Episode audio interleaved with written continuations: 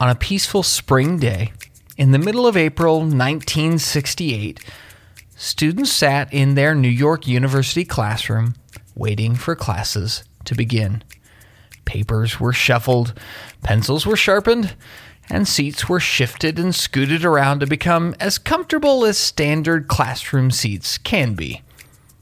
But in the midst of their preparatory rituals, unbeknownst to the students, a thin wisp of smoke had begun to snake its way into the room through a nearby vent. The scent, subtle at first, eventually grew more pronounced. And as the smoke's presence became eventually undeniable, a tension emerged in the student body. What do we do?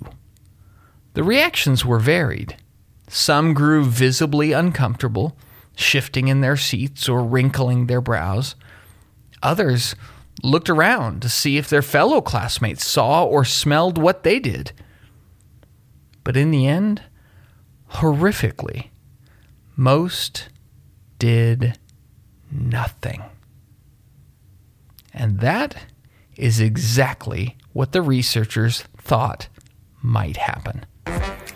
I'm Scott Beyer, and this is the Love Better podcast, where we explore the truths and the lies about love, and more importantly, how to turn love into a skill, something we can get better at and hone along the way. Today, we're going to talk about the dangers of being a bystander, because the event I just described was a setup. In 1968, two researchers, Bibb Latané and John Darley, concocted an experiment known as the Smoky Room Experiment. Its goal was to study the social effect, commonly known as the bystander effect. What happens when we feel like others could take responsibility for a situation? Do people act differently when they think that they are just bystanders and not active participants? The answer is yes. And I believe it is one of the most dangerous destroyers of love. Because bystanders don't act, they observe. And love is an action. Ask yourself, what would you be most likely to do if, in the middle of class or some office business meeting, smoke began to billow out of a wall vent? Would you look around at what everyone else was doing? Would you still seek help if your classmates or coworkers all shrugged and went back to their lessons? Would you pull the fire alarm if no one else seemed to care? What Darley and Latané found was that when people are alone and encounter an emergency, they feel the need to act because isolation breeds responsibility. If I'm the only one here, I'm the only one who can do something about it. In their own words, the researcher said if an individual is alone when they notice an emergency, they are solely responsible for coping with it. If they believe others are also present, they may feel that their own responsibility for taking action is lessened, making them less likely to help. In other words, most of the time, more people means more bystanders, not more helpers. When the same smoke was pumped into a room with only one person, they almost always reported it. To make matters worse, when you add apathetic actors into the mix who shrug their shoulders and behave indifferently to the smoke, only 10% of people reported it. I want you to properly understand how powerful the bystander effect was and is. The smoke continued to enter the room, and even though they filled the room with so much smoke that people began to cough and have their vision obscured, in group conditions, most people still refrained from reporting it. That's right, everything's on fire, but we're fine, no problem. Nothing to see here. The study itself is absurd, but the impetus for it, well, that's no laughing matter at all. Four years before the Smoky Room experiment was performed, a young woman named Kitty Genovese was attacked outside her apartment building in Queens. Initial reports claimed that as many as 38 witnesses heard or saw parts of the attack, but did not intervene or call the police. Kitty did not survive. The shocking truth was that everyone thought everyone else was doing something, and so everyone did nothing. When the neighbors were asked why they didn't intervene or call the police earlier, answers included, I didn't want to get involved. Frankly, we were afraid. Or, I was tired. I went back to bed. It was a dark moment in New York history, and it had people questioning the moral decay of the entire country. But it wasn't moral decay in the basic sense everyone agreed that murder was wrong. It was a far more subtle moral decay than that. The decay wasn't caused by a debate over what was right, it was caused by a belief that somebody else should do what was right. Nobody rushed in. Nobody ran toward the danger or to the rescue. Everyone was a bystander, and no one was a savior. And that's the real issue. A world of bystanders is a world without heroes. The Bible is full of cautionary tales of the bystander. The story of the Good Samaritan. Who are the villains? The two guys that walk by on the other side of the road, assuming the guy in the ditch isn't their problem because they had business to attend to. When Jesus was crucified, where were the adoring crowds of his triumphal entry? or even the disciples of his inner circle. Everyone was watching. No one was stepping in. Even mobs are mostly bystanders, with just a few instigators. In James's exceptionally practical letter on what it means to live a life for Jesus, he says in chapter 2, verses 15 and 16 If a brother or sister is without clothing and in need of daily food, and one of you says to them, Go in peace, be warmed, be filled, and yet you do not give them what is necessary for their body, what use is that? Indeed, what use are words when actions are needed? John builds on this anti bystander theme when he writes in 1 John 3 16 through 18. We know love by this, that he laid down his life for us and we ought to lay down our lives for the brethren. But whoever has the world's goods and sees his brother in need and closes his heart against him, how does the love of God abide in him? Little children, let us not love with word or with tongue, but in deed and truth. The problem with bystander behavior is that it is so much easier it allows us to let others take the lead and wait to act based upon the momentum of the crowd. It rationalizes cowardice. It rationalizes apathy. I don't have to be bold if I wait for others to go first, and I don't have to take responsibility because others will. Which is nice because, well, deep down, I really don't know that I care as much about that injured fellow on the side of the road, anyways. Why do his problems have to become my problems? And dangerously, this isn't just seen in society, it's often seen in churches too. The larger a congregation becomes, the easier it is to fill the pew but duck the responsibility. More deacons means less work for me, right? The bystander effect is closely tied to another phenomenon called the diffusion of responsibility. When there are more people, we tend to mentally diffuse or spread out the responsibility over everyone so that we feel less accountable for acting. So, what's the solution?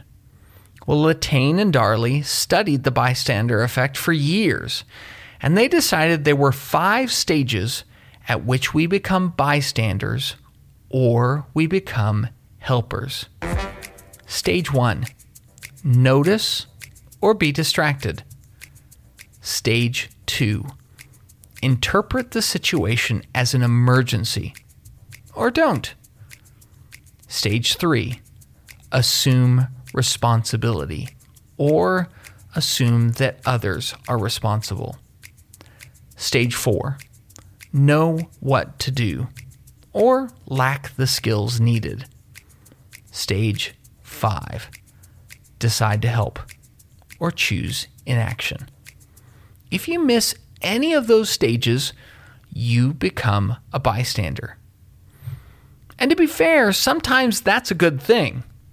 My son in law is a paramedic, and when it comes to stage four, knowing what to do in an emergency and having the skills, you want him trying to save your life, not me. I lack skills beyond basic first aid. He's put the work in, and he has those skills. Make me the bystander and let him help. Sometimes it's okay to be a bystander. If you lack the skills to help, make room for the professionals. But stage number four is rarely the problem. Typically, it's the first three stages that are the real issue. So, step one don't be the guy that said, I was tired. I went back to bed. Start paying attention and noticing things. Get out of your own head. If you want to love better, start looking for the person struggling to put a heavy load in their car at the home improvement center. Notice the single mom trying to figure out what she's going to need to take off the grocery belt and what she can afford to keep on. Start seeing these things. And if you do, you'll be one step closer to leaving bystander mode behind forever. Step two recognize emergencies as emergencies. Someone that is caught up in sin, that's an emergency. A Christian that has started to drift from the Lord, that's an emergency. Your friend, neighbor, coworker, or enemy that is beaten down and ready to give up, that's an emergency. Your kids that are infatuated with the Babylonian ways of our culture and media, that's an emergency. Don't wait for it to get worse. These things are problems now, and they need to be addressed with a sense of urgency. And step number three assume responsibility. We tend to do the opposite. We tend to assume we aren't responsible, but that means I'm choosing to be a bystander. Participants find their part assume that you have a part to play in the events going on around you. I'm not the paramedic. That's not my part. But that doesn't mean I can't get him or clear the path so that he has easy access to the patient. My part might be getting his attention or making it easier for him to do his part.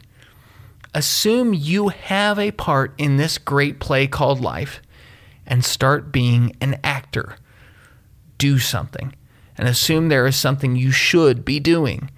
Passive is for bystanders, active is for you. Which brings me to the great anti bystander of the Old Testament. There is no greater proof that you are made to make bold, risky moves than Queen Esther. The book of Esther tells the story of a Jewish woman named Esther who becomes the queen of Persia. Haman, a high ranking official in the king's court, plots to have all the Jews in the kingdom exterminated.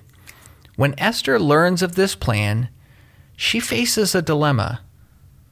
She could have remained silent and avoided revealing her Jewish identity, but instead, she chooses to break the bystander effect pattern by taking action.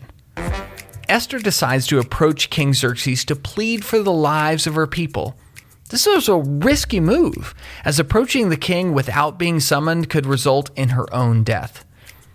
But Esther puts her own safety on the line to intervene and save her people. In Esther 4:16, she says, "I will go to the king, though it is against the law, and if I perish, I perish." Esther's decision to take action in a critical moment is significant she doesn't rely on someone else to step forward or hope that the situation will resolve itself. Instead, she takes personal responsibility and uses her position to advocate for justice and protection for her people. Esther's story demonstrates the importance of breaking the bystander effect by showing initiative, empathy, and courage in the face of adversity. Her willingness to risk her own safety to intervene and advocate for those in need is an inspiring example of taking action rather than remaining passive, indifferent bystanders. Which is why, in our house, we call these Esther moments.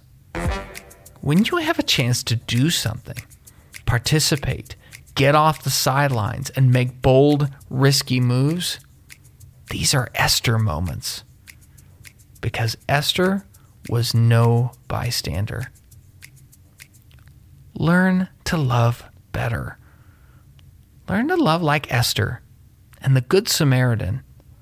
Stop trying to love like a bystander.